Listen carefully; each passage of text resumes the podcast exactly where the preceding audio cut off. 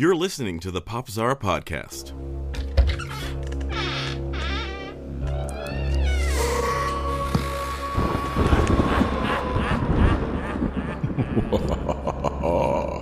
It's the movie time Halloween special. Yeah, I don't know whether to laugh or cry or cry from laughing.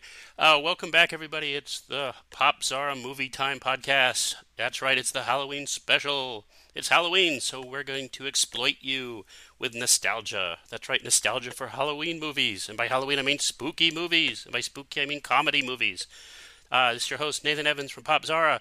For Halloween special, we have a special, special treat for you. We have broken this podcast up into two parts because we want to double dip and get twice as many hits and downloads. Uh, we are going to separate it into two different parts. The first part, we will be tackling a trio of nineteen eighties remakes of horror classics that have the word "the" in it. Very, very bad for S E O, but very, very cool. Second part will be everything else that we couldn't cram into the first part, so you're going to have to wait to listen to see what that is. It's a lot, but we got a lot of people here. We've gathered the Popzara crew. We have myself, because I'm always here. We have frequent movie time co-host Ethan Bram. Ethan, welcome back. Thanks. He made it. I said all that, and you just said thanks. So ungrateful. Well, I thought you were going to like just go right into the no, other team stuff. I'm, I'm not that flamboyant. Also, okay, well, hey, how's it going? Hey, that's much better. And for that, we also have Christian Sterling from California. Christian, welcome back. Hey, everyone. How's it going? See, that's pretty. That's exciting. And lastly, lastly, we're importing someone from another dimension. We got our senior games editor, Mister Corey Goulman. Galahar. Corey, welcome back. Another dimension. Another dimension. Another dimension. Yeah, it's, it's the multiverse. Everything's all mixed and matched. So real quick, I said we're going to be tackling some movies. We'll get into it, but I want to spam a little bit of happy news for everybody who likes Halloween spooky stuff. Popzara was lucky enough to land a very special interview with a very, very famous, very noteworthy, very popular, very legendary kind of guy from Hollywood. None other than special effects guru, the master of splatter, maestro of magic, all that stuff, Mister Tom Savini. I don't know if you know who Tom Savini is, but we were lucky to have him. He was a really cool guy. Uh, we will post that interview alongside these. So suck it, Fangoria. Suck it, Rumorg. Popzara is better. So you guys know who Tom Savini is? Oh, yeah. Well, I do now. He does now, yeah. See? No, I'm not putting you on the spot. But for those who don't know, Savini's the guy who created the zombie makeup. He created all the zombies in Dawn, the original Dawn of the Dead, and he cameoed in the remake. He did all the zombies in Day of the Dead. He did Creepshow. He created Jason Voorhees. Not the masked Jason, but the yeah. ugly, fugly one with the eyeball in a different direction. Looked like Sloth from uh, Goonies. He created all that stuff. All that stuff. And he's been in a bunch of movies. So if you want to learn more about him... He put a knife through Kevin Bacon's throat. Yes, he did. He's been in everything. he he played Sex Machine in uh, From yeah, Dust Till Dawn. Yeah, he, he's the guy with the gun and the crotch, remember? Yeah. And of course, yeah. he's been on The Simpsons. Uh, I think you guys will like it. We will be tackling some of his stuff in the podcast, so F Y I. So there you go. But with that, uh, let's start with part one. So part one, as promised, it is a trio of spooky movies from the nineteen eighties that are actually all remakes of movies from the nineteen fifties, which is weird, but it all works out. It's all sy- symmetrical. The movies are, in no particular order, but I guess chronologically, uh, we will be talking about nineteen eighty-two's The Thing. We will be talking about nineteen eighty-six's The Fly and talking about nineteen eighty-eight's The Blob.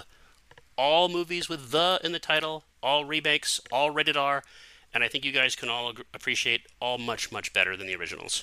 Uh, um, one of them I will have. I will uh, contest that, but we are wrong. But we can contest all you want. So all remakes of fifties movies too. I'll say this. Uh, yeah, I will say this though. Everybody on death row says they're innocent. You could be wrong too, Ethan. It's okay. Um, speaking of that, so let's start off at the beginning. Uh, let's start off with The Thing, and let's start off with Ethan. So Ethan, tell us a little bit about The Thing from nineteen eighty-two. So The Thing, uh, by directed by John Carpenter. Uh, did he write it too? Uh, the, the maybe. Uh, it's one of those things where I think he didn't really a, write a lot of his screenplays, but um, screenplay by Bill Lancaster. I think it was like, a, yeah, that's right, that's right. Um, yeah, Burt Lancaster's son or something, right? It's crazy. And um, it's a remake of uh, The Thing from Another World from nineteen fifty-one. Uh, well, it's it's a partial remake. It's also a quote-unquote more faithful adaptation of the original short story uh, called Who Goes There by, uh, was it George Flanagan or something? Uh, and uh, John, Cam- uh, sorry, I don't, John I don't Campbell? Have it in my notes. John Campbell. Oh, and they, that's what it was. Flanagan, I think, was the uh, the Fly, uh, or Lanigan or something. Anyway, so uh, the thing is about a group of U S uh, like military in Antarctica, and um, there's an alien craft that gets discovered by some people nearby, and then all of a sudden, that alien is um, it, it finds its way uh, into the U S base or whatever it's called, and um, starts imitating human behavior and and uh, pretending to be humans. And so they're trying to figure out, you know, who's the alien, which one of them is the alien, which one is is human, and suspenseful. It's uh, neurotic. It's um, gross. It's totally gross. Great special effects. Um, it's starring uh, Kurt Russell and uh, Wilfred Brimley, Keith David. Quick question. First question: has anybody seen the original nineteen fifty-one movie, The Thing from Another World? Yes, I have not, but I had a bit of a. I have a copy of it, and I had a quick look um, to see, it, you know, like a few snippets of it, but I haven't watched it properly now. Corey, it's your favorite movie, isn't it? Oh, the, the the original one that I've definitely never seen? No, yeah, no, I love that. It's it's wonderful. I wonder if anybody's seen it. Like, that's the thing, though. I wonder, like, a lot of I've these old it. films, they don't really... You know what I mean, though? You've seen it because you've seen a lot of stuff. But, like... Yeah, yeah. Yeah, like, a lot of the black... Especially the black and white stuff, it, it feels like the newer versions have replaced them, which I think would be a shame, because I do think the, the remakes are better. But the original's kind of fun, too. Yeah. The original is fun, and it's probably the of the three originals that we're talking about today, I think it's maybe the the least good, but um, it's still fun. I mean, it's got it's a different concept. Instead of the monster, uh, you know, um, mim- mimicking human behavior, it's it's just like this Frankenstein monster who is like a vegetable man, and he, he gets defeated by uh, fire. Fire, fire, and, bad. Uh, well, like Frankenstein got defeated yeah, by fire. And, Well, the monster. Yeah, basically, it's like Frank. Yeah, exactly. Well, so I mean, yeah, it, it's it, it's campy. It's uh, the act. The it's um, it was under. It wasn't directed by Howard Hawks, but I think it was produced by it. So it has kind of like that um that kind of rhythm for the banter where everyone's kind of like cutting each other off, and it, it's really kind of fascinating to hear them talk. And, yeah. Um, yeah, it's they it's over-talk. A cool movie. Definitely, it's worth watching. I think they overtalk each other. What's up? They overtalk each yeah, other. Yeah, they overtalk, but like a. It's choreographed almost that way, um, which is cool. Well, I only have one real comment about it. Um, there's a scene when the scientist compares the thing to a carrot. And if you haven't yeah. heard it yet, it's kind of the most famous scene in the movie, and it's it's something that you would never see today or hear today. It's something you'd only ever like hear in a fifties horror movie. Oh, just describing him like a carrot. Like a yeah. carrot, like a space a carrot. A lot of the these fifties uh, sci-fi movies, I mean, it's one of my favorite subgenres, I think. And and they're really awesome to watch. I, I love even the bad ones have really moments of, of whether you're laughing at it or not. But um, yeah, these are the the old fifties sci-fi horror movies are, are really fun to watch, even if even binging. Especially binging or imbibing. Binging. So so Christian, yeah. what do you think about The Thing? Have you seen it, and how many times have you seen it? I've seen The Thing. Oh man, I've seen it so many times over the years. It's actually one of the earliest horror films I remember seeing uh, as a kid. Uh, I'm actually this film traumatized me, traumatized me as a kid. Like one of my earliest like memories of this film uh, is that scene with um oh, what's his name? It's uh, I think it's Doctor Bless. I think it's Wilfred Brimley. Is it the one uh, that scene where his chest? Like, they're trying to bring him back to life. Uh, they got the defibrillator on him, and then um oh. the dude's, Yeah, and his chest opens up to these massive teeth, and his arms get bitten off, and then the head becomes a spider. And I, I don't know, I just remember that scene as a kid, and that has always stuck with me. And like, yeah, I got great parents. And um, you do, yeah, yeah. And it's just, um, I think this movie is just one of the all-time perfect horror films. I mean, it's got a sci-fi element there as well because uh, the remake, you know, it's, you know, like it's very, it's very like alien-esque when compared to the original, which has more like sort of Frankenstein. You know, I, I literally rewatched this uh, a couple of weeks ago because Halloween, obviously. Mm-hmm. I, I love watching horror films in this month. And um, it just holds up, man. This film is nearly forty years old. And, yeah, okay, some of the, the physical effects, they are a little dated because of the eighties. But because it's all practical effects and the, the premise is so good, like it's not a, you know, you know, even with, like, special effects that, you know, could be tweaked a little bit more by today's standard, it's still just a great story, great acting, um, you know, and it's just got a fantastic atmosphere. Uh, yeah, it's one of my all-time favorite horror films. It's, it's one of the ones that if you've never seen it, you should see it. It's it's it's great. So you mentioned a prequel. Could we just mention real quick that this movie has also, quote unquote, been again remade, sort of prequelized? And tw- I don't know what you'd call. I don't know why they called it The Thing, but in twenty eleven, they everybody thought it was a remake, but it was a prequel, like a surprise prequel. Yeah.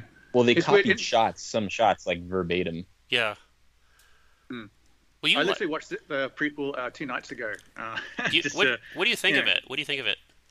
Uh, I remember enjoying it the first time I saw it, but now that I've seen both of them so close to, like, like I said, I watched The Thing two weeks ago, and then the, the prequel literally two nights ago, and it's not as good. I mean, yeah, it's, it's entertaining enough, but uh, it's back, what, you know, when they're starting the, the C G I doesn't hold up, whereas practical effects, if they're done right, they hold up. You know, you can watch them decades later and they're still great, whereas some of the, yeah, you can do more with C G I. But I was just watching my wife and going, no, these things aren't, aren't that great because it looks C G I. It just takes away the scary element to it. It just isn't uh, isn't visceral. It just, um, yeah, it's all right. It's not bad. Like, yeah, it's entertaining enough. Boy, that's a, that's yeah, a, that's eighty, a definite. The, the eighty-two movie has some of the best eighties practical effects ever. If not, like, you know, top two, maybe even, you could argue it's the best. Just, it looks so good. But yeah, when the guy's head is crawling away and just... It's so memorable. It's, it's like ingrained into your head, just these moments of uh, visual amazingness. Amazingness. You know, um, they actually did practical effects for the twenty eleven one, but the practical effects were rejected and replaced with C G. Oh, no. And I don't have mm. I don't have the names of the guys who did it, but they were so dejected that their practical effects were rejected that they started a Kickstarter and made their own horror movie using practical effects. Never really heard much about it after that, but it's it's a rabbit hole if you want to go down it. So Corey, Corey, now Corey's from the video game world, and the video game world has a lot of video games uh, that all they sure do. And I'm gonna hit you in the face of them right now. But they rip this movie off. They rip it off. They do. There's a bunch of games to rip it off, and I hit you in the face with a bunch of stuff right now. First off, game most people know, Dead Space. You ever heard of it? Mm-hmm. You've heard cool. of it? Dead Space. Yeah, I. I've never played. I'm not a video game guy, but I, I've definitely heard of that game though. Everybody, yeah, my brother plays it. Yeah, everybody's a video game guy. We just don't know it yet. Dead Space, basically The Thing. It's the thing that takes place in space. You have creatures that emerge from corpses. They got little heads with spindly little legs. They come over and try to bite your head off, like in The Thing. But that's not what we're concerned about today. I'm just distracting you right now. I'm distracting you while the spooky hand creeps up behind you. What we're actually talking about today is the two thousand two video game called The Thing. Did you know that existed? Yeah. Did anybody oh. ever play it? Did anybody ever play The Thing game? I did play it. I did. I didn't I didn't know there was a game. Wow. So, The Thing video game, right? It's another one. It's another prequel. Um, I'm not really sure how it fits in with the existing prequel. The existing prequel is great, by the way. I, I loved it. It's really good. Uh, the video game prequel has you trying to co- uh, command some soldiers while you all know that one of you might be the thing. So you have to do things like blood tests. Like, you only have so many blood tests, and you, you test certain people in your party, and maybe they're the thing, maybe they're not the thing. And you determine at that point, here's the issue. You only have so many blood tests, you can run out, people will distrust you. If they distrust you, they might attack you, and so on and so forth. A really complicated and exciting-sounding idea. In practice, this game is from two thousand two. At some point, everybody's going to be the thing regardless. It's fine. Don't worry about it. Theoretically not. It's a great idea for a game that works really well. It still kind of holds up today. Very much worth checking out.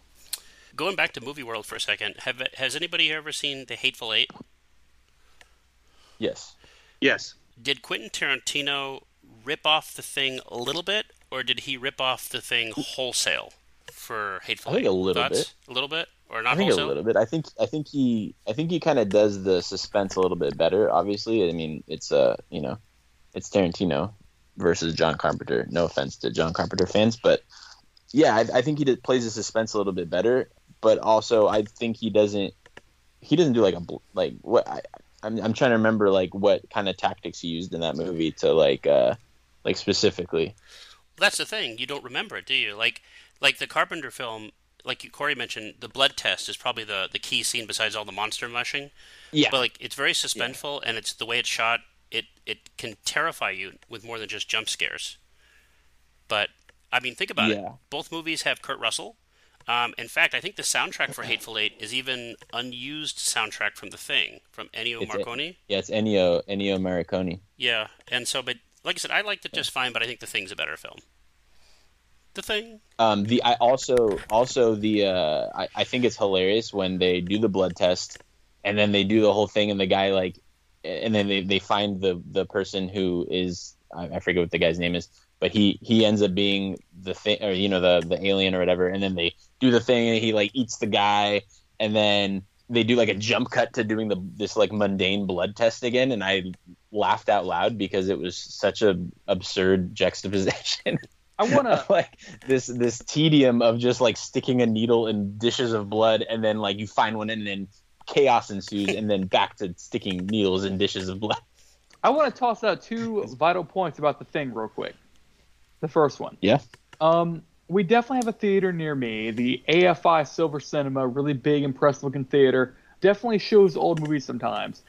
That is the only film I've ever had a date walk out of, or rather insist that we walk out of. She could not handle it. It was too much. Uh, the other thing, there was a point when the remake was going to come out. You would be watching a YouTube video, right? And if you didn't have ad block, this horrifying advertisement for the Thing remake would take over your video. Any video you were watching, all of them. That's even like awesome. Kids' videos and stuff. Yeah, even kids' videos. They get That's them all. Awesome. Like they actually had to turn that ad off because it would keep like invading kids' videos. Awesome. Like the ad would take over the entire of the YouTube interface. Another thing a lot of these movies have in common is that, with the exception of The Fly, The Thing was a huge box office dud. It bombed mightily. Yeah. Uh, it was bad with critics, too. Critics didn't like it at all. And it sort of derailed John Carpenter's uh, mainstream Hollywood uh, career for pretty much ever. It never really corrected itself. Yeah. But... It's but... so weird how he has so many big movies and so many duds. But The Thing, though, I think I, I think we talked about this when we talked about uh, Big Trouble Little China, Ethan. That I think most yeah. people agree The Thing is probably Carpenter's best film.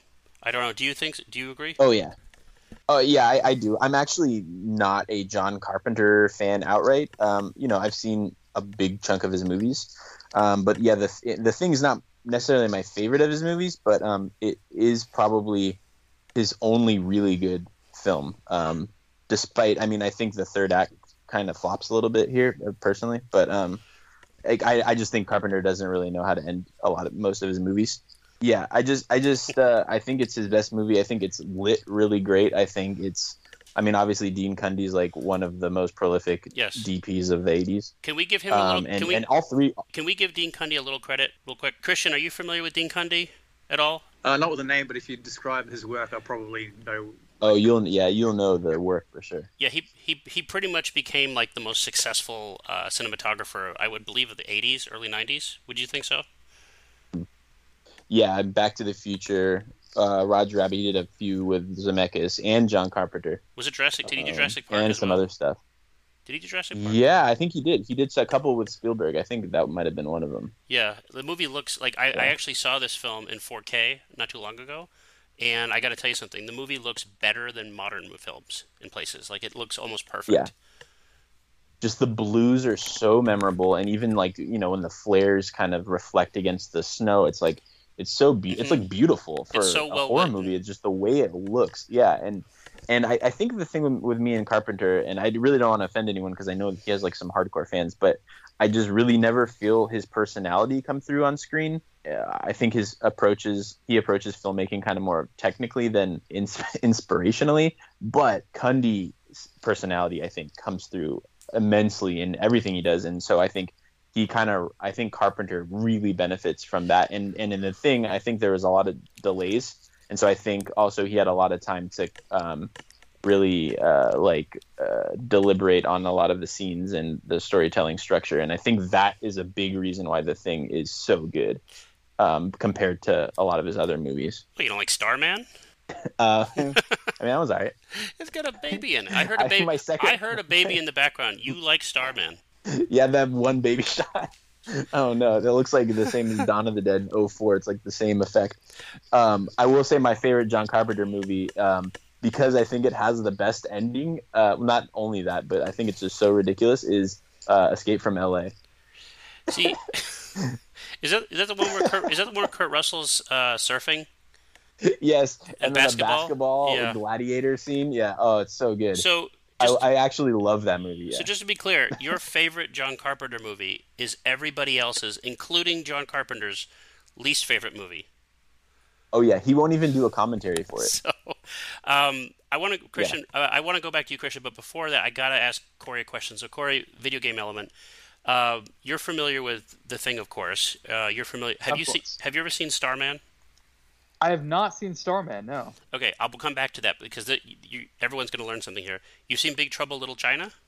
I have seen that. Okay, uh, you've seen They Live? I'm gonna step back. I'm gonna offer you two video games. Yeah. Big Trouble in Little China. There was a game that came out a while back called Sleeping Dogs. You ever heard of it? Yeah. Final D L C that came out for it was just Big Trouble in Little China as a video game. Really? Yeah. Huh. Seriously. Well, my question is, when you oh. look at Carpenter's movies, like The Thing and, again, They Live, and the, has there been a director in Hollywood that the video game industry has ripped off more? Uh, David Lynch with Silent Hill. You think so? But... Like yes, really? Yeah. You really? mean like long, like over the like different? Yeah, well, like games, like right? yeah, exactly. If you're talking long term, okay. yeah, uh, but, unquestionably. But what David about Lynch. But what about just theft, intellectual theft, and ideas? Um, that's a more difficult point. Um, there was definitely a game based on Ghost of Mars, if I recall. Yuck. I believe it was called Martian Gothic. Came out on the P S one. By the way, that's um, Carpenter's worst movie. By the way, Ghost of Mars is his worst film. I've I've heard as much. Haven't seen it, but yeah, I've yeah. definitely heard as much. Uh, In the Mouth of Madness inspired a lot of horror games. Um, mm. Escape from L A, as you might imagine, inspired a lot of stuff. There's a game called uh, Bad Day L A, very similar, uh, more humorous but very similar. What about when you got Rowdy Rowdy Piper and They Live literally saying, like, I'm here to kick ass and chew bubblegum? And you have, and I'm all out of gum. Yeah, and then you yeah, literally have yeah, game characters copying the lines or, you know, designs from, like, Raiden or or exploding, so, you know, Big Trouble Little China, like, where it becomes Mortal Kombat.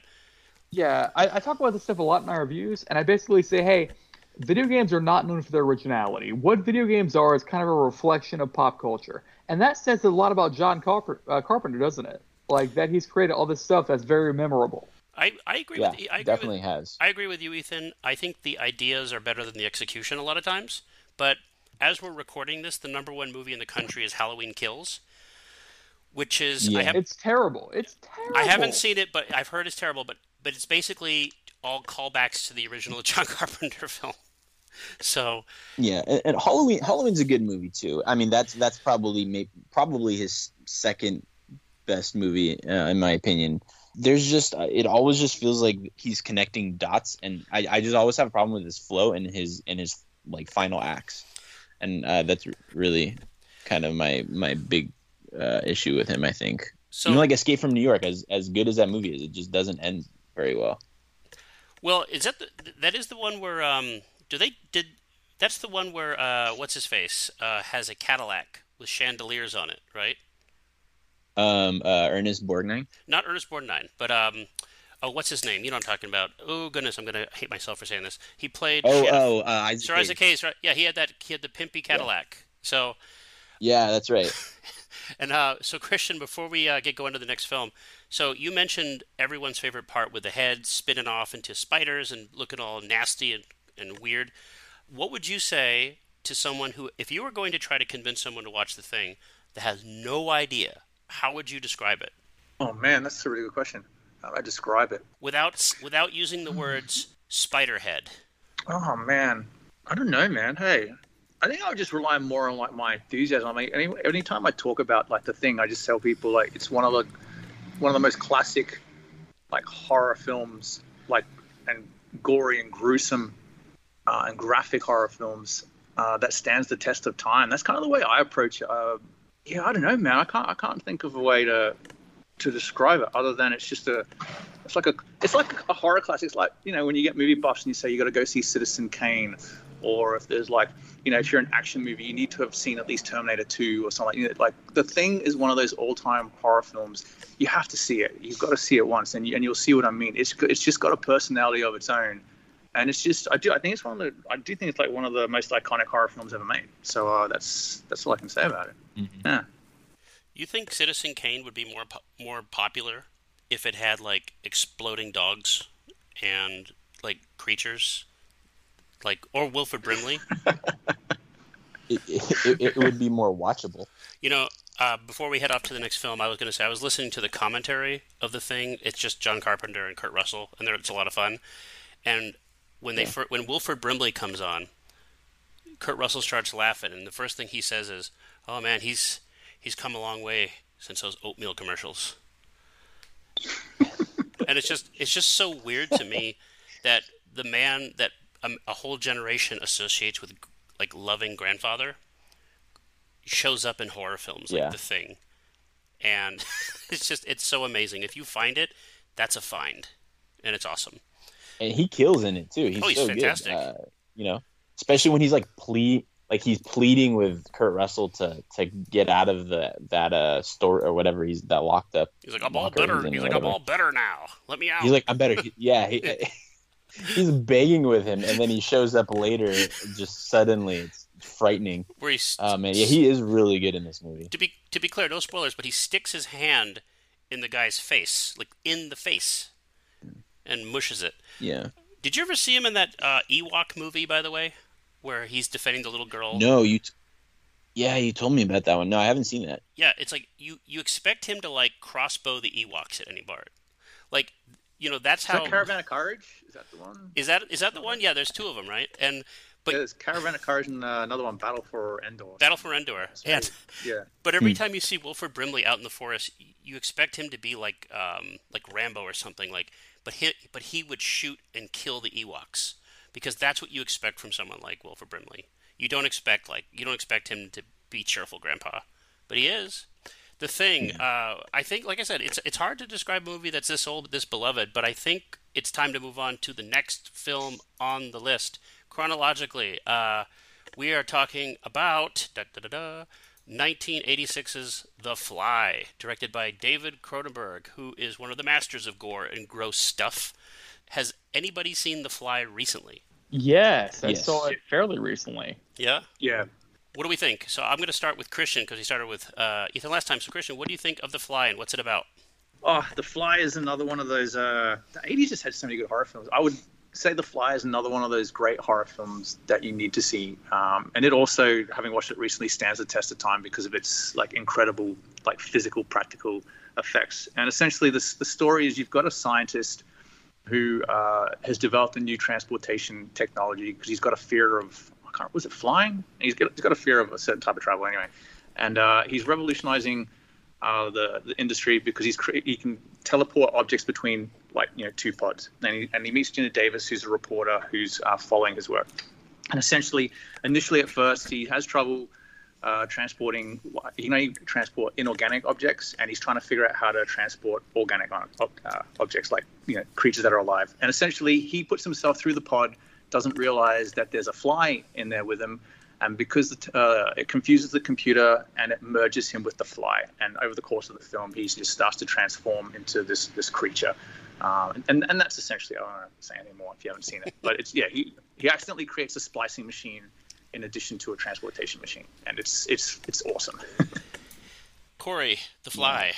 Yes, The Fly. It's a fantastic film. Um, I would argue that the modern era of computer graphics and such and so forth uh, definitely does not compare to back when they had to like kind of make do back in the eighties.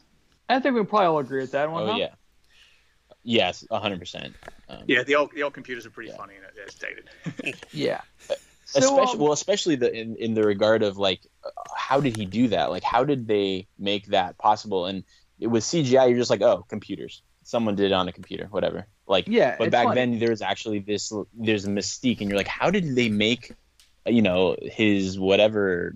How like I, I was trying to figure out how we, they made him climb on the wall. I was like, so believably, I, I thought that was awesome. Yeah, absolutely. Um, and there's a lot of films like this that came out in the eighties, and um, it's funny because I'll I'll look back on recent films. You know, you go on Shudder. Shudder in particular has a ton of these kind of films. And they just aren't as good as films like The Fly. And I would argue that's because, um, you know, modern C G I techniques just aren't as believable. And I think we can all agree with that. You know, when I was talking, yeah, I, I was talking to when I was talking to Tom Savini about this very question. I mean, he literally is the source material for this. And so, what better? Who better to ask? And he, his case was that people like him are magicians, because by doing practical effects, they're making you believe something that you can physically see with your eyes. And the idea becomes isn't that, oh, it's magic, I it must be fake. But you know it's real. Like, you know a magic trick is a trick.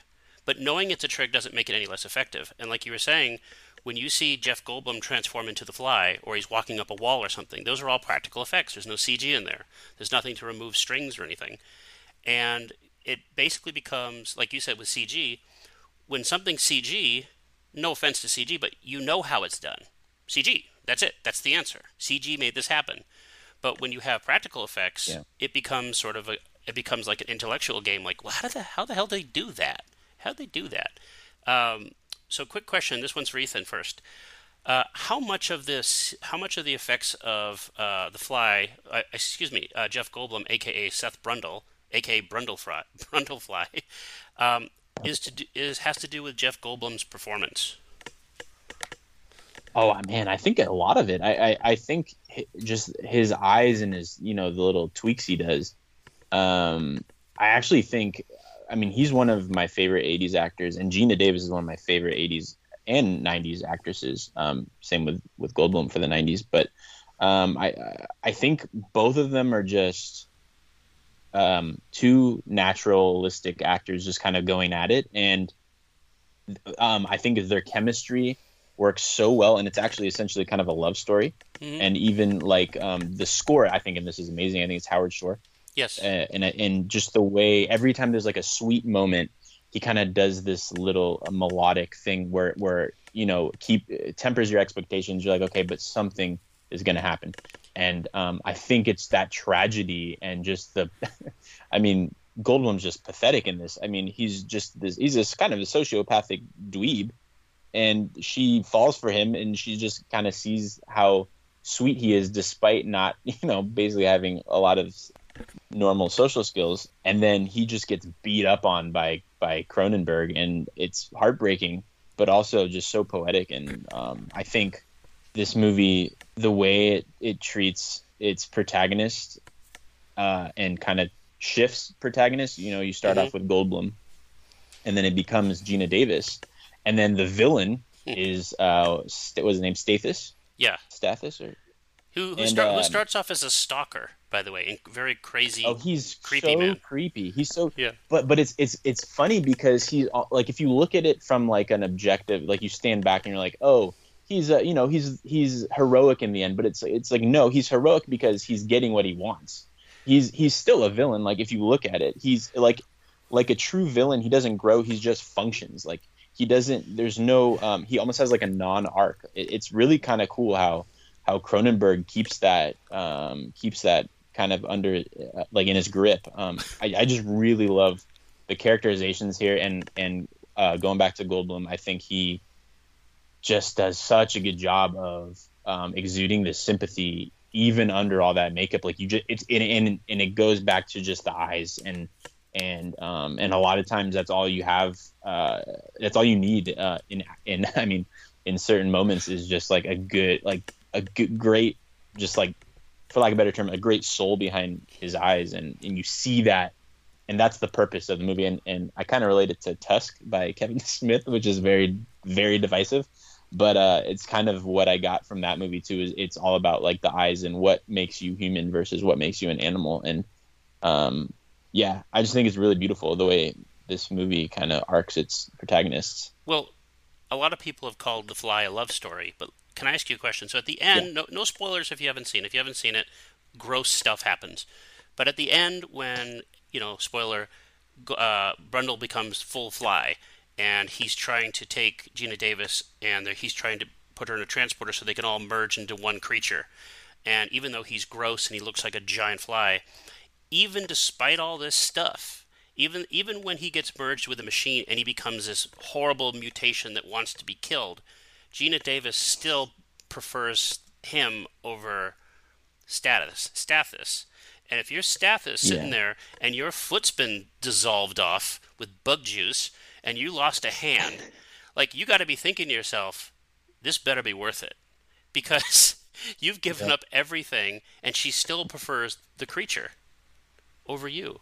Yeah, and and it's I think it's because the creature has an excuse to be so disgusting. You know, I mean, he, he's literally not even fully human, whereas Stathis is fully human, and he's and he's worse. You know, like, and so I think she. It's kind of. I mean, and it's, it goes without saying she sees that uh, difference, and um, that's what I think drives her towards um, sympathy for uh, Brundlefly versus uh, Stathis. So, Christian, quick question for you, because you talked about gross uh, effects too. So, what's a more disturbing scene in The Fly? Is it the scene when Geena Davis is having the dream sequence when she's giving birth to maggots? They only show one maggot, but I think they're hinting there's more in there. Uh, or Jeff Goldblum in his tighty whities. Ooh, it's Jeff Goldblum in his tighty whities, man. That wasn't cool. no, no, that that maggot scene is uh. That's pretty. That's pretty awesome. That's that's terrifying. Um, yeah, but then again, him and his tidy whities. Uh, I don't know, man. That's that's a tough call. Well, I guess if you're if you, if you're one of the ladies, or if that's your if that's if that's the boat you float on, that's probably attractive. You know, uh, I just learned this. That's uh, the gynecologist. It says David Cronenberg as gynecologist. So that's that's a tagline. So, so Corey, the fly, the fly, the fly. What, the Fly. The Fly. So, quick question: Have you ever has have you ever seen The Shape of Water? I've not. No. Okay, Shape of Water won Best Picture, right? A couple did of years it? ago. Yeah, Gil, and I think did, uh, did Guillermo del Toro win Best Director that year? For does anybody I have know? To check. I'm not. I'm not actually sure. Anybody know? Can't remember.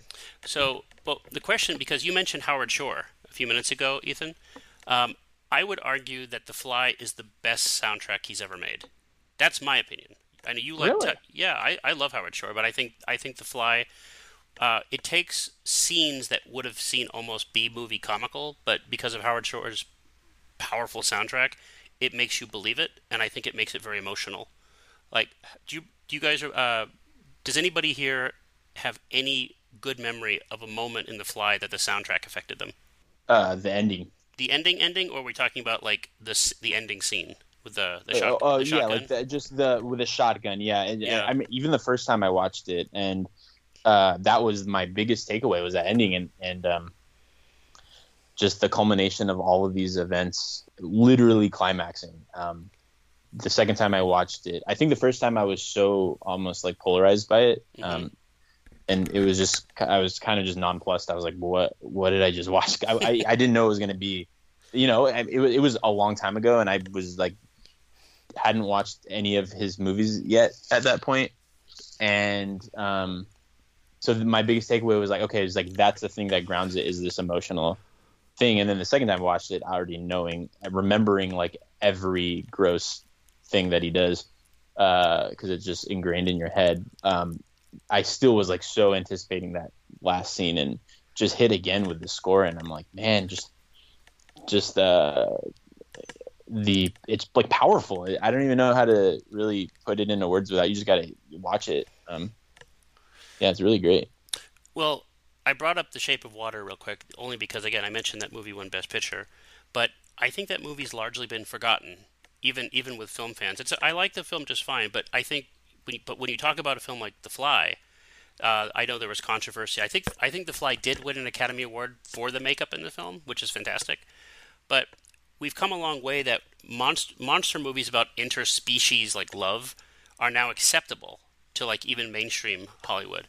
How much, uh, let me ask you a quick, quick question, uh, Christian.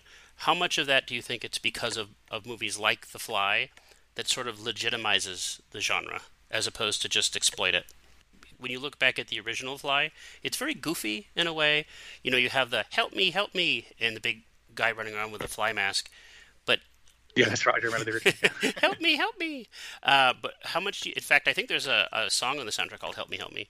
But how much do you think it's a movie like The Fly, which takes itself very seriously, that sort of changed the way Hollywood looks at monster films? Like, I think um, Ethan like touched on it before, like because you've just got such like great performances, um, you know, and under, underneath it all, it is a love story, and you've got very, very strong actors. Um, You, you know, and you know, there's a lot of emotion. Like I say, that ending is is, is heartbreaking. You know, uh, And especially like, you know, when he, when I say spoiler is coming up, people, if you haven't already seen it, we've already mentioned it, but you know, when he's, he's this deformed, he's this deformed, like fly merged with the door and stuff. And like, you know, and when he lifts, when he lifts up the, the shotgun, you know, asking her to kill him, and she, you know, she's in tears. She doesn't want to kill this guy that she loves. Like, even though it's this creature, they've humanized it so much that it's, it's really, um, it's really moving. It's quite touching, even though you've just seen all this horrific stuff happen. And, um, yeah, there's just so many like human elements. There's so many things I think that are relatable in there because it is really about the relationship. It's not really about the monster. You know what I mean? I mean, yeah, the monster's there, but you've got, you know, this love story in this unique circumstance. And, and you feel for all the, you know, the, the main characters because his circumstance is an accident. You know, he gets drunk because he's upset because he thinks she's cheating on him with the ex-boyfriend. You know, we, you know, men can, you know, we can relate to that, right? You know, anyone can relate to that.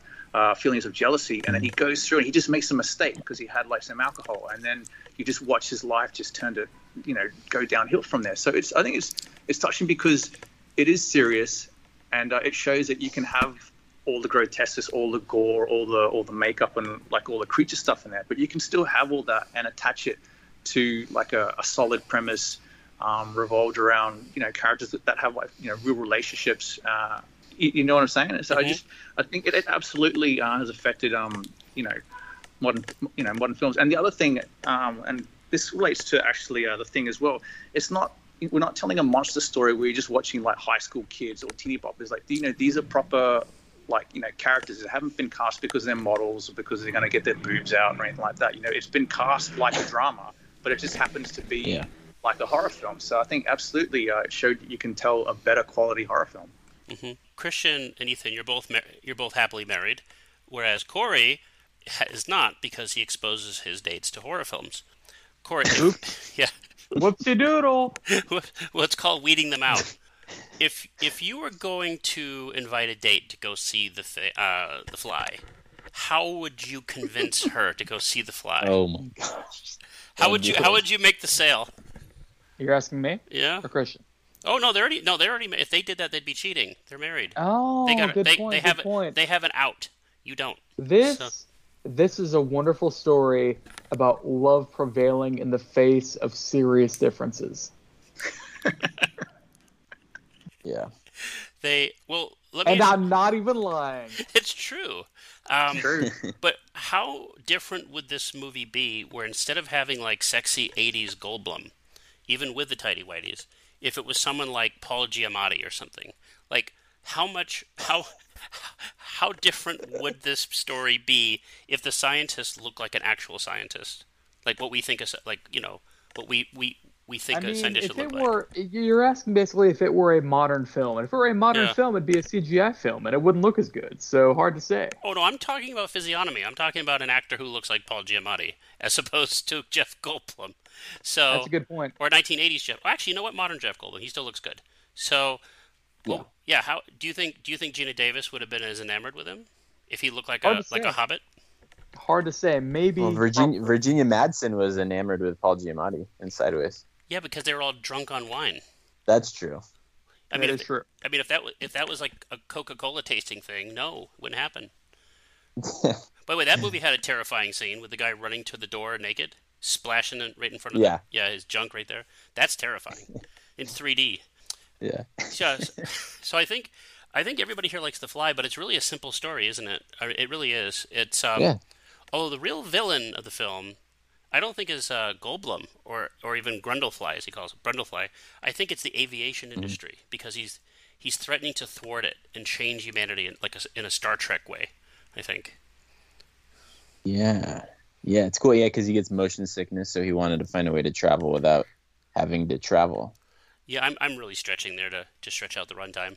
But so I think everybody here likes The Fly. I think everybody. Now, quick question. Let's yeah. do a little rating game. Uh, do we prefer The Fly or do we prefer The Thing? If if you had to choose between fly. the two, The Fly.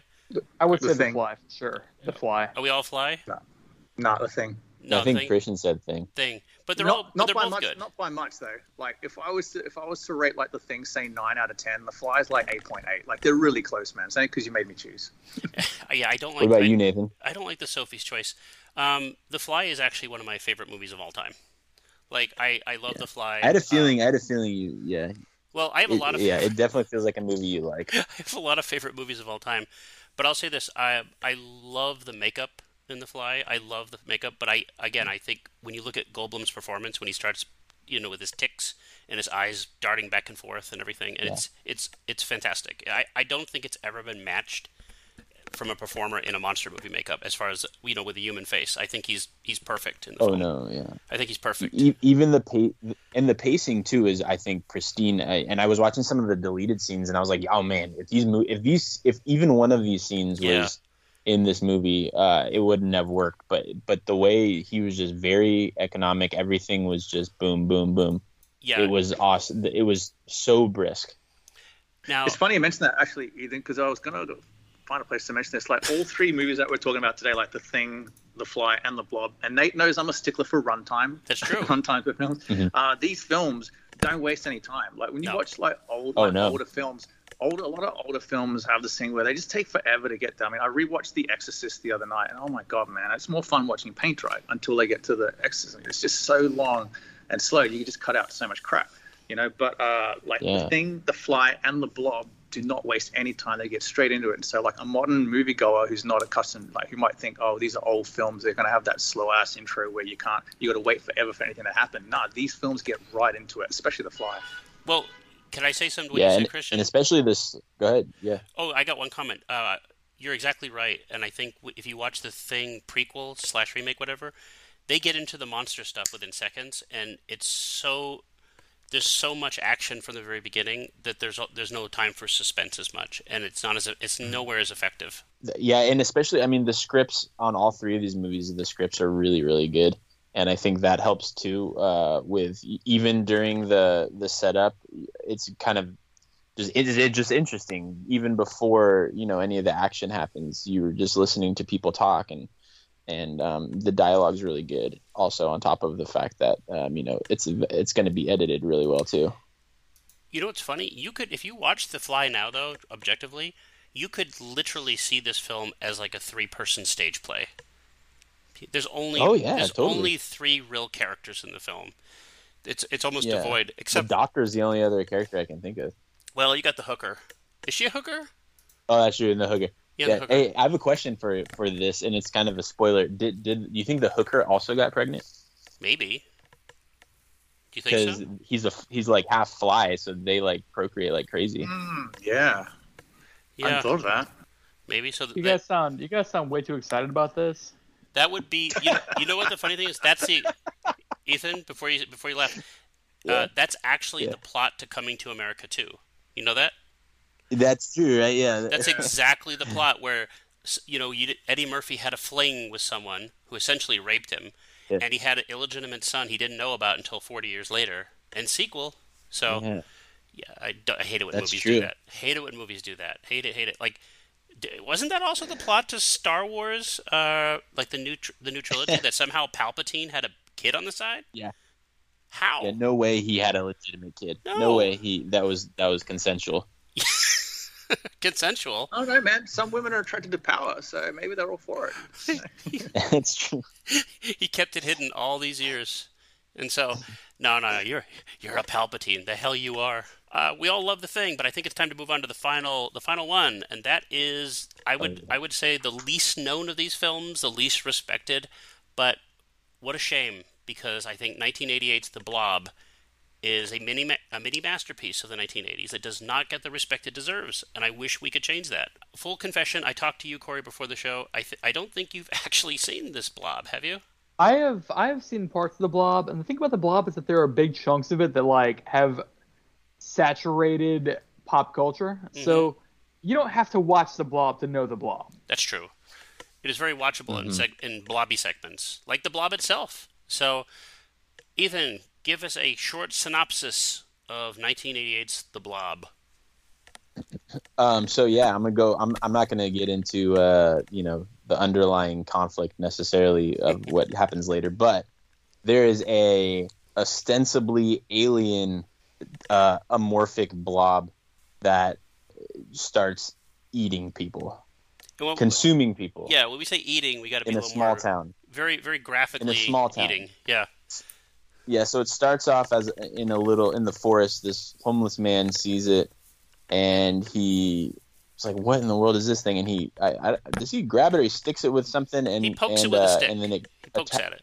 Yeah, pokes it with a stick, and then it, it climbs up to his arm, and then just starts, uh, and it just attaches himself uh, like parasitically. And, he, uh, and then um, Kevin Dillon, who plays uh, Flag, uh, I forget his first name actually, and uh, all, he he all finds gotta know this is guy, and he kind of Matt Damon's kinda, brother, Matt da- Matt Matt Dillon's brother. Yeah, Matt Matt Dillon's brother. Yeah, yeah. Kevin, yeah, uh, yeah. Johnny Drama from Entourage, if anyone is an Entourage fan out there, but uh, yeah, Kevin Dillon. Uh, sees this guy, and he kind of had Kevin Dillon's this rebel. He's the he's the protagonist. He's this rebel, and he's uh and, and you know the whole town's at the football game except him and the homeless guy, and you know he's doing trying to do uh, motorcycle jumps, and the homeless guy's watching him just eat dirt, and uh and but they kind of have like this kind of unspoken bond, I guess. So he sees the homeless guy, and he's like, "What's happening?" So he he kind of chases him down. This other preppy dude. Um, what was his name? Paul? Mike? Yeah, Paul. Paul. Paul. Yeah. Paul. He. Yeah. He's Paul, like, is he the quarterback? Uh, and, and, or he's a, he's on the football team. He's a hero. Yes. Yeah. Yeah. I think he, I think he's a quarterback or a wide receiver or something. But yeah, he's a star. And uh, he's on a date with Shawnee Smith's character Meg, and um, and they're driving on the car along the road, and the homeless guy juts out in front of the car. He kind of hits him, and and then Kevin Dillon comes out after, and everyone thinks Kevin Dillon's just the worst guy in town, uh, and and we see he's not. But uh, but and so they're like, oh man, you know, we got to take this guy to the hospital. And then and then Paul's like, all right, whatever, get in the back seat. And then so they all go to the hospital. And then once he's in the hospital, the guy's lower half just gets totally an arm, totally gets eaten by this blob and just basically acidically disintegrates. And then it consumes other people. Yeah, that's pretty much it. And eventually gets bigger and bigger and bigger and bigger and bigger. And um. Yeah, it's it's uh, there's more to say about it, but we'll we'll go from there. Yeah, it's you gotta be careful. I want to say there's spoilers in a movie about a blob, but there are spoilers in a movie about a blob. And because I yeah. think I think um, real quick, Christian, have you have you did you see this film before the idea came up for the podcast? Were you familiar with the Blob, the remake? I, I had seen it, but uh, as we've discussed many times now, I like to, back in the day, I used to drink a lot. While what I, you know, my thing was, you know, I drink a lot of alcohol, watch horror movies, and that would be like my weekend. So I didn't necessarily remember everything that I saw. So I had seen it before. There were snippets that I remembered from it. Um, so I'm glad I got to rewatch it again recently, like, you know, sober. So, so quick question. Uh, the Thing is very graphic, very gory, very bloody, very gross. The The Fly is all those things. How would you rate the gore and the grossness in the in the Blob as compared to the other two, Ethan? I think it's uh, I think it's maybe just as gross, but it's more comedic though. Um, definitely more comedic. I think it's and intentionally. Uh, it's supposed to be kind of more along the lines of like Night of the Creeps or like um, uh, what's another like Return of the Living Dead maybe, mm-hmm. um, or even Evil think, Dead, right? But even. Or yeah, or oh yeah, exactly. Evil Dead, like it, but heightened even. Um, I think it's, I think all three of these might be the. I, I in my opinion, I think we, I think these remakes uh, constitute the three, my three favorite um, practical or just effects horror effects in the eighties. Yeah. Um, I think all of them are great. Um, but but this I, I and I'm gonna say this right away. The nineteen fifty-eight original Blob mm-hmm. is um. One on, on any given day could be my favorite horror movie of all time. Um, and that's the only reason why I said that this one, um, that there's one movie that's that's not as good as the original, but this one is also my favorite of all three of these movies that we're talking about today. So, so I mean, they're very close. So, quick, quick. Um, but I love Steve McQueen. Uh, that's the movie that got me into um, fifties sci-fi, and which I love. So, the original Blob, that's the one where like a forty-year-old Steve McQueen plays a teenager. Right? Yeah. Like, I think he's like twenty-eight, but yeah.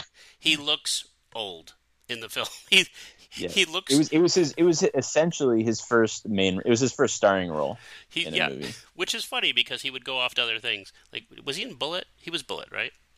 Yeah. Okay. Yeah, he was Bullet. Okay, so real quick, uh, I will say this, the remake of The Blob does not have a theme song. So the original mm-hmm. yeah, it doesn't have a it doesn't have a theme a theme song that sings itself, which is kind of disappointing. Um, but, but I will say this, uh, I've, I've watched this movie for over thirty years. I was a favorite of mine on V H S. I wore it out. and I didn't, before I knew anything about films, I did not know what I'm about to say, but I did not know that The Blob was actually directed by the guy who did, in my opinion, the best Nightmare on Elm Street, Chuck Russell. He did uh, Nightmare on mm-hmm. Elm Street three, The Dream Warriors. And that's awesome, that one. Yeah. yeah, and it was written by Frank Darabont, who would go off to, well, oh, yeah. Shawshank Redemption and, you know, The Walking Dead. And so, I mean, these... And The Fly two. And The Fly two, yeah, well, The Fly two, yeah, Fly two. Um, Return of the Maggot. But I will say, but the pedigree is there. And when you look at it, um, you said this is your favorite of the three, Ethan, right? I'm yeah. almost right yeah. there, because in some ways this is almost my favorite too, because this is almost a perfect horror film. And and by, I don't mean horror as in scary, because I don't think this movie is very scary. I, I think this movie is, mm-hmm. it feels modern in a way I think The Thing and The Fly don't. Like, if, I don't, maybe you could remake this with better effects, I don't know, but I like the effects a lot. I think the practical effects yeah. are really, really good. But at the beginning, I mean, would you say, and Christian, this is this question's for you. Would you say that this movie subverts expectations about what to expect when you first start watching it? Oh, absolutely. I, I remember um, when I was going to watch this, I was expecting it to be crap. I thought this is this is going to be some B-grade crappy movie, but you know, that's like, say, the first time I watched it with alcohol, because that's I like watching B-grade films. And then I was surprised at how good it was, and then rewatching again recently, yeah, this is a great, it's a great horror film. Yeah, you you expect it, and you know, it's called The Blob, and the poster's a bit cheesy, and the poster a, sucks. By the way, the poster's terrible. Yeah, but it's, it's not good. Yeah, the the uh, the D V D, I think it's Shout Factory. The new artwork, I think, is better for it. It's a terrible poster. But it's yeah. fun. Like I say, it's just got a completely different tone, and it's surprisingly gory. I just I was pretty impressed with the effects. The story is really simple, you know, the small town horror thing scenario, you know, and the, the bad the bad kid with the leather jacket, you know, like see all he the pop culture stuff. You, you know what you yeah, you know what you're gonna get, and it's just a it's a great film. It was surprisingly good, and it's one that you can like rewatch. I mean, it's not my favorite out of the three. I still like The Thing is number one for me, but The Blob, I call it this number. This is one you can take someone on a date with. You know what I mean? Absolutely. So Corey, yeah, I think you could. I think it's, yeah, Corey. So let's go back to the date thing for a second, since you're uh, sure. Yeah. So this is a film where multiple women get dissolved into into the blob. Um, this this is this is this is the rare film where the hero gets eaten in the first twenty minutes. A child gets dissolved and eaten. Oh yeah. And nothing. That kid so, deserved it, you know. So I will say I've not seen The Blob. But I have seen the stuff. Oh, yeah, the stuff's okay. It's not as oh, good as the yeah, Blob. Stuff. And, you know, I say by yeah. not seeing, I've obviously, again, there's big chunks of the Blob that I have seen by just virtue of just, like, I've existed in America post twenty, like, post nineteen eighty, really. Like, that's how it works. Um, so, yeah, I mean, from the perspective of a social thing, I feel like I could take somebody to the Blob and it'd be fine. It'd be a cute, quirky kind of thing. But something like The Thing, where it's a lot more realistic and gruesome, maybe not so much. Well, you know, Christian, you mentioned a minute ago that, you know, uh, what's his face? Uh, Brian, you know, the bad boy. He's got the leather jacket. He rides a motorcycle. He smokes. He's the bad boy. He's set up as... And he's got the hair. Yeah, the hair. Well, all that hairspray. But then you have, like, the clean cut, you know, the quarterback. He's the, he's dating the girl. He's he's a nice guy. He's helping out the homeless person. He's a nice guy. Like, these are nice people. There's no yeah. asshole in these films. But, well, except the druggist. Well, yeah. Except the druggist and the priest. But, mm. and spoiler, spoiler, uh, the guy who you think is going to be the hero gets killed right away. And he gets well, killed. Well, that's what's so good about it. Yeah, he gets really, yeah. he gets killed really, really, really gruesomely, by the way. Can we just mm. say that? He's got one of the best deaths, yeah, absolutely. Yeah, yeah he gets he gets absorbed, yeah, it, and you see his eyeballs melt out. It's filth. Well, you know, we learn right away. I mean, the opening scene, you learn that this that the people behind this are pretty clever. Um, they show the the little empty small town. They go through the town. It's empty, like crickets. It's like it's like a quiet place, and um, and you think, you know, something happened, a disaster hit, but no, they're just all at a football game. And you're like, okay, this is, you know, these guys know what they're doing. They know how to kind of play with our play with the audience. Um, and and then the whole first act, you have these kind of three leads, and um, you know, the way they're structured isn't good or bad. Like each one, each three. I mean, and then I'm talking about uh, Flag, Paul, and then the sheriff. Um, each one is kind of a hero in his own story, but then the antagonist. And someone in one of the other person's stories, And I think that was so cool. Like, you have Flag, who's the antagonist for the other two, and then Paul is the antagonist to Flag's story, and then and and then same with the sheriff. And um, and I just think that's such an interesting uh, spin on on it. And and then obviously you have yeah one of the one of them gets killed tw- yeah something twenty-eight minutes in. Uh, and I just think that that's kind of cool. And a lot of times in movies, uh, you know, it's like the characters turn into the hero so much so that, like, the filmmakers forget who they were beforehand, before they started on the journey.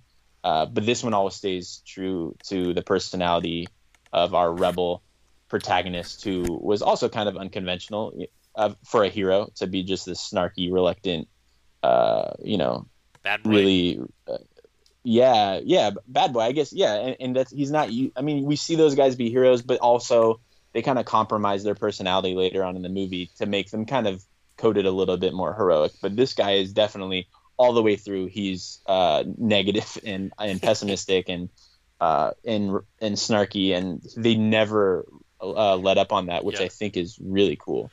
Well, can yeah. we just give a shout out to Meg, the the female lead, because she starts off as real mousy and ah, and by the end she's got yeah. weapons and she's blasting away the blob, and she becomes a badass. Oh yeah, that's true. Yeah, the characters in this are very um, uh, meticulously plotted out, I think. Well, um, I again, think cool. I mean, I think we're past the point of spoilers, but at the beginning you mentioned this is an alien form, but as the movie goes, it, it sort of resets itself about what it is. Mm-hmm. Like mm. at first you think it's one thing, and then they they flip it around, and the characters you think are going to be here aren't there, and the plot you think is the yeah. plot switches.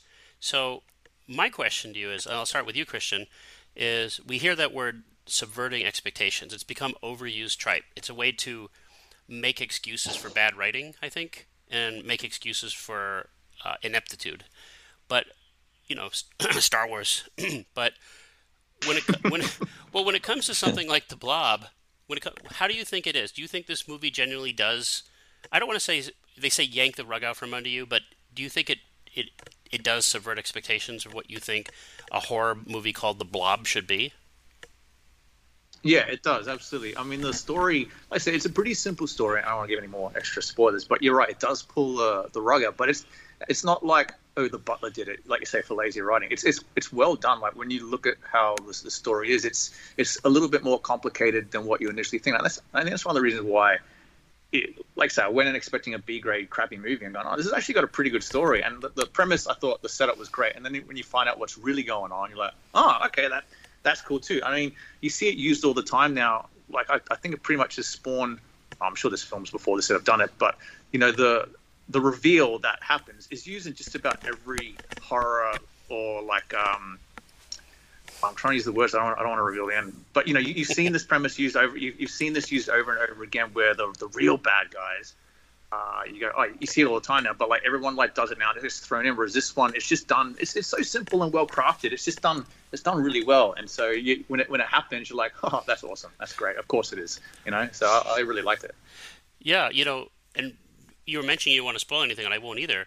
But even when you think the real bad guys have been revealed, there's still more surprises. Because even mm. the real bad guys yeah. aren't quite as bad as you thought they were. Yeah. It's yeah, it, it just yeah. It, it's very. I don't want to say it's intelligent, but it's clever.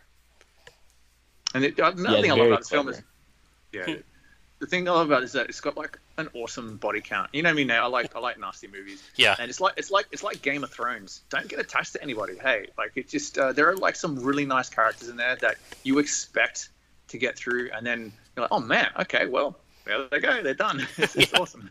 Well, or the, the love the love story of the cop and the uh, and the waitress, and it's like it dead ends. It just doesn't go anywhere. No, they finally get they finally way. get no no no no they get together. They finally get together, just not yeah. the way they thought. Yeah.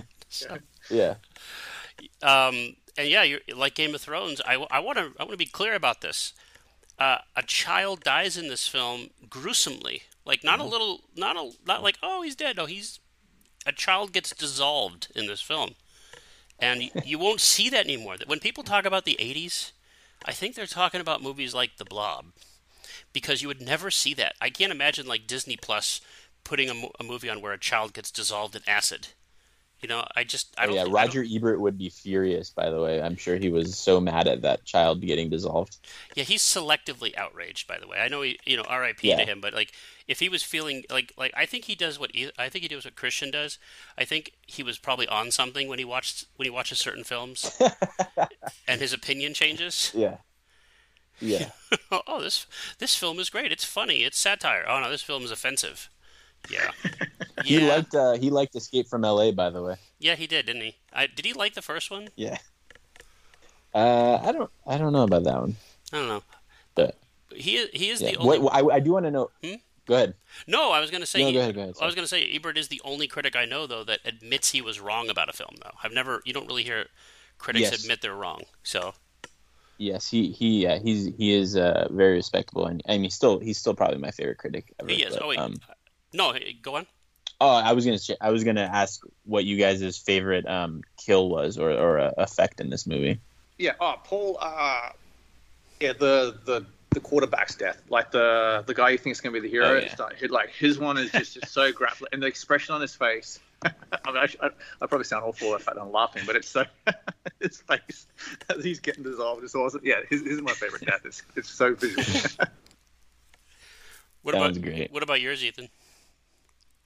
Uh, honestly, mine's I love. I've always loved the one where um, Shawnee Smith's character lifts the girl up off the floor in the movie theater, and her face like stringily sticks to the floor. Spaghetti. Oh, man, I just think that's so clever. The spaghetti. Yeah, it's so good.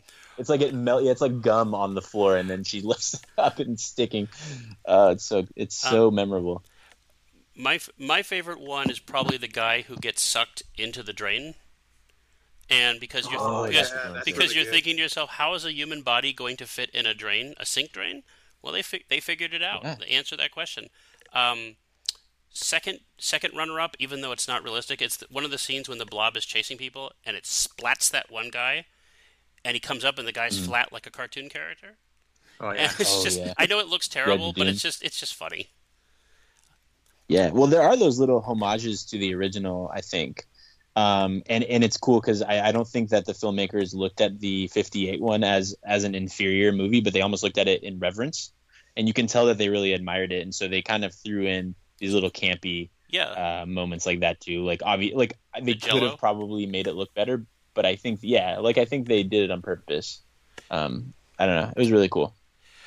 Now, quick question, Corey. As someone who's who hasn't seen sure. The Blob a hundred times this week, right, right. So, um, real quick, because we have to have an answer from you. Uh, video game related blobism. Uh, what is a noticeable uh, blob inspiration as it connects to video games that you that stands out to you? So the biggest one, we look back to the Super Nintendo, and uh, in the nineties we had a game called Zombies Ate My Neighbors. Have you heard of that one? Oh yeah. Oh, I know that. Yeah, Zombies Ate My Neighbors had a lot in common with the Blob in particular. Um, the way you would defeat the Blob enemy in that game is to use popsicles because it's vulnerable to cold. well, uh, you'd use popsicles. You would use uh, fire extinguishers, anything cold, and you could defeat it that way. Um, Also, if the Blob were to attack when your neighbors are around, it would just blob them briefly. You could still save them. So it wouldn't kill them immediately, which is appropriate for the film because I'm watching the, the death scenes right now. They definitely didn't die quick. It was a long-term kind of thing. Like, you could have done something, guys. Come on. Yeah, but yeah, that's a good point. I think that's kind of what makes it a little more gruesome. Like, they're just, they all suffered tremendously. Right. The fact that, some, that, that something yeah. could have been done. And yet, in what I'm seeing, the people who could have saved me didn't do it. So that, that's, you know, it's horrifying. It's yeah. not a human element to it, too. Exactly. Yeah. But definitely not. Was the Blob and Zombies Ate My Neighbor? Was that green? It was green, yeah. It was. It was red. It was a flop about and drop. Oh, red. Okay, yeah. Blob bits on top of people's heads, and yeah. Yeah. So, so Corey, do the um, the characters in Resident Evil often inject themselves with serum that they feel is going to evolve them into humanity's next, you know, next level of perfection? But uh, s- certainly our villain Wesker would do that. But it often turns them into creatures that are blob-like. Certainly so, that does happen too, yes. So I, yeah, I don't know how growing eyeballs on your back is an evolution, but let you see behind you. So the question, though, the question remains: is when it comes to video games and related to like blob issues, uh, how come you think we haven't seen the blob as like this amorphous c- creature that's unthinking become like a protagonist in games the way we've seen like Freddy, Jason, and everything else? How come the blob has been sort of forgotten? You know, funny story, we totally have. There was a game on the Sega Genesis back in the nineties called The Ooze, Ooh, yeah. where you played as what was essentially the blob. Um, it was terrible. You wouldn't want to play it. And I think uh, the reason for your question is probably because it's not the most easy, easy thing to control. It'd be difficult to like come up with a control scheme for a creature like this. We, you yeah. remember? Wasn't there a game that came out last year that you liked called Carrion? Have you ever? Did you ever play it? Yeah, well, of course I, I liked it. Of course I played it. Well, was that wasn't that kind of a blob character? Yeah, kind of. Um, definitely more of an aggressive sort of blob. The blob that I'm seeing in these uh, clips is more of a passive creature. Like, oh no, you touched it, now you're dead. Not like this creature is actively coming out and hunting you. Which which blob are you looking at? I'm looking at the uh, the blob from nineteen eighty-eight. Okay, the one that dissolves children and eats people in the movie theater. Didn't see it eat a children, eat a child, but yes. Or or or eats the eats the date rapist. Like certainly, some a bunch of people get eaten. Like there there is definitely a situation where a lot of people get devoured. It is a thing. He's a he's a he's a. Look, yeah. Let me ask you a question. I'll start with you, Christian, before we uh, close this one up. So it's the blob. It doesn't have eyes. It doesn't have you know real limbs. It doesn't have anything. It doesn't. So. Is the fact that it's a non-thinking, non-psychological character, does it make it more terrifying or does it make it boring? It's interesting, like, like in one facet, yeah, you could sit there and, like, if, if you were to describe, if I hadn't seen it on screen, you go, oh, there's this blob and it's just as old as you, I'm like, oh, geez, that sounds really scary. Like, like I think, like, as an idea, it doesn't, um, I, I think it's kind of boring. But then when you see, when you see it play out on screen, and when you just see, like, say, that, like, the slow, horrific, and painful way that it takes people out, because you're alive, like, when it comes for you, and there's like, so there's no negotiating with it, there's no speaking with it, there's no, like, you know, it, it can come up through pipes, it can uh, encircle, you know, because of its sheer size, it can encircle you if you're in a telephone booth. I think it's terrifying. So, um, yeah, it is actually a terrifying creature, but at first, if you if you don't see it, it's not. It sounds boring. So, yeah, yeah, like the where you're at. The guy with the yo-yo being dissolved didn't look like he was having a good time. so, so. Yeah, it's, al- it's almost more disrespectful to get killed by something with no face than than is to get killed by like Jason Voorhees or something. You're like, okay, at least this guy's, you know, at least I deserved my death because this person stalked me. But it's like, wow, I was, you know, it just kind of feels more um, worthless to get killed by this creature that's not visually nightmarish, but um, still stalks you nonetheless. Uh, and it has kind of a personality, I guess. You know, the little freezer scene, it's like, ah, and then it gets back out. Yeah. And then it, it uh, this one definitely has more of a personality than the original, I think, the blob itself. It is, it is funny. And it's, indis- hmm?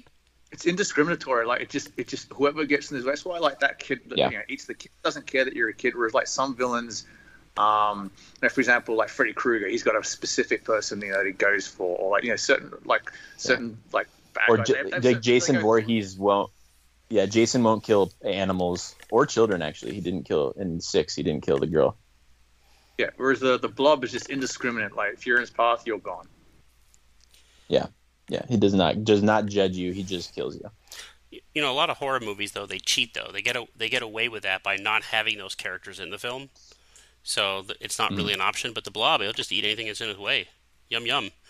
But yeah. uh, I'll say this, though. Yeah, uh, that definitely speaks to how the characters are structured, too. Like, there's no good or bad, really. Well, you like them. I mean, for the most part, you like the characters. You don't yeah. want to see them get eaten. You want, yeah. the, you want, you know, the cafe owner to get with the sheriff, like, which they yeah. did. They did get together, but, I mean, not protoplasmically. Yeah. You know, they alive. Mm-hmm. But um, I was going to say... I was surprised to find out that the Blob has its own uh, convention, Blobfest. Yeah, Blobfest, in Philadelphia, yeah. Philadelphia. Yeah, that is so weird. Like the, I mean, it's I get it. The theater that the original one was in, and they reenact the uh, the scene when they run out. That's their big deal. Yep. Yeah, huh. yeah. the the things that get fandom. I've always wanted to go. Well, I've always wanted to go to Blobfest someday. Some your dream will your dream will be accomplished. Um, I do want to go to. Yeah, I've wanted to go for years. Well. Corey, I'm going to leave the last question to you because uh, I know for a fact that one of your favorite movies is The Room. Yes. And, and so when you, he is. You have you met? Did you meet uh, Greg Sestero or, Sestero or no? I've met. Uh, I've met bro, both Greg Sestero and Tom Wiseau. Are they as wacky in real life as they seem on film? No, they are very grateful for the amount of fame they've gotten. They're very normal people, so far as I can tell. Well, that's awesome. The The Room is a film that that demands audience participation. It wouldn't work without it. Yes. Um, right. When you look at The Blob, like a key scene in The Blob in both movies is the movie theater scene where the Blob is eating patrons, and you know there's even that mm. meta scene in this one where they're watching that fake slasher movie. What was it called? Axeman Kills or something? I don't know. Uh, uh, Garden Tool Killer. Garden Tool Killer, or garden. And so. Yeah. Um, Do you think that one of the reasons why The Blob has become more popular, or even The Thing has become more popular, and The Fly is certainly popular, is because the audiences participate? Like they be, like they keep the films alive. We've uh, we've had at least two years now where it is generally frowned upon to go to movie theaters. So yes, I think the idea of a film where you see a world where it's fine to go to a theater, it's encouraged to go to a theater. In fact, I think that gives a lot of people a little bit of hope. And um, yeah, absolutely. I think that that helps with the popularity of these films. You said you went to go see uh, a reissue of The Thing with the girl that walked I did. out. I did. What was the how was the theater uh, audience? Was it was it filled? Packed, packed to the brim. Yeah. Yes. Yeah. yeah they, it's it's funny because we don't have we don't ordinarily have that opportunity, even in the best of times, you know, pre-pandemic, where people can watch old films like in theaters. And I, I wish that I hope that changes a little bit. So, I hope so too. Absolutely. So, real quick, I think that's the three films. I think that's a good time to wrap it up. So, final thoughts on The Blob. Christian, final thoughts. Yeah, The Blob is, is definitely up there as one of those uh, classic eighties movies that you have to see. It's surprisingly funny. Like, there's a date rape scene in there that should be awful, but that actually ends up being quite a humorous scene. Um, and as you say, you got like kids getting killed. It's just a, I don't know, it's a great horror popcorn flick. It's got it's got everything in it. Yeah, and you can you can take a girl on a date to see that one. I, w- I, w- I want to record. I want to play back what you just said because it's the most awesome thing I've ever heard you say. Like, it's surprisingly funny. There's a date rape scene, and he gets killed. Yeah, like he gets it. But even the lead up to it, right? That whole scene, like what's happening is terrible, but it's been done in such a way that it's hum- it's humorous, and he gets the he trunk gets coming to him. It's so it's good. The trunk of the car. He's got like the rings in the box. Oh man, yeah. That trunk is just, awesome. His, it's just so silly. It's so over the top silly. His, I love yeah. it. His Bill Cosby trunk of his car. Yeah. But that poor girl though, she gets sucked inward like a vacuum cleaner. Before yeah. before the date rapist. Yeah. The Blob is indiscriminate. In some ways, he's the real hero of the film. Or it's the real hero of the film. So, uh, anyway, yeah. So I think uh, I think that's going to be it. I think that's a good place to wrap this up. Uh, so you have been listening to the Popzara's Movie Time Podcast, Halloween, where we have been discussing the best horror remakes of the nineteen eighties that have the word "the" in the title. I'm sorry, folks. There is no way to make that sentence sound grammatically correct. Uh, We have been talking about The Thing from nineteen eighty-two. We have been talking about The Fly from nineteen eighty-six. And finally, lastly and not leastly, we've been talking about The Blob from nineteen eighty-eight. Uh, consensus, uh, I'll do one quick roundtable. It's how we all felt. Ethan, what do you think? All good? All recommendations? All all good. All recommendations. I think uh, my favorite's The Blob of the three. But I think uh, the, the first two might be a little more acquired if, you, if you're not familiar with the horror genre. Um or have a queasy stomach. But the second one, I think, uh, it's a little queasy, but at the same time, I think it's it's uh, a lot more accessible. Yeah. Christian, same question? Yeah, I recommend all three. They're all, if you've never seen any of these films, these are all three films that you should see. They they hold up. Um, yeah, okay, there's some minor things that you go, okay, because it's the eighties, like old computers and whatnot, but they definitely hold up. Um, and yeah, I rate them all. And for me, The Thing's the, the, the, my favorite out of the three, but they're all great films. We we couldn't convince you to switch over to Team Blob. No, nah, nah, the, nope. thing, the thing, I, I don't think that childhood scarring that traumatized me, that's just been embedded in my soul now, and The Thing is just number one yeah. out of those three. Corey, final thing with you, same question. Yeah, I'm going to go with uh, The Thing as well, actually. I think that uh, if a modern audience were to watch, it does the best job of being both kind of intriguing and kind of horrifying. Um, the, the Fly does a great job being horrifying, and I think the uh, special effects really stand up. And I think The Blob mostly focuses on the horrifying as opposed to being intriguing. And I don't know if it would serve so well in a world where we've got movies like The Babadook. So, um, nah, I'm going to vote for the, th- for the Thing. That came out of left field, but I don't disagree with you. Uh, yeah, I agree with all you guys. I, I think depending on the day of the week, I prefer one or the other. But I think out of all of them, I think overall, my honest opinion is I think The Fly is my favorite of the three. But that is that is completely subjective. Like, it, it could change tomorrow. And with that, I want to thank everybody for listening to this Halloween Spooktacular, where we've been talking about horror remakes.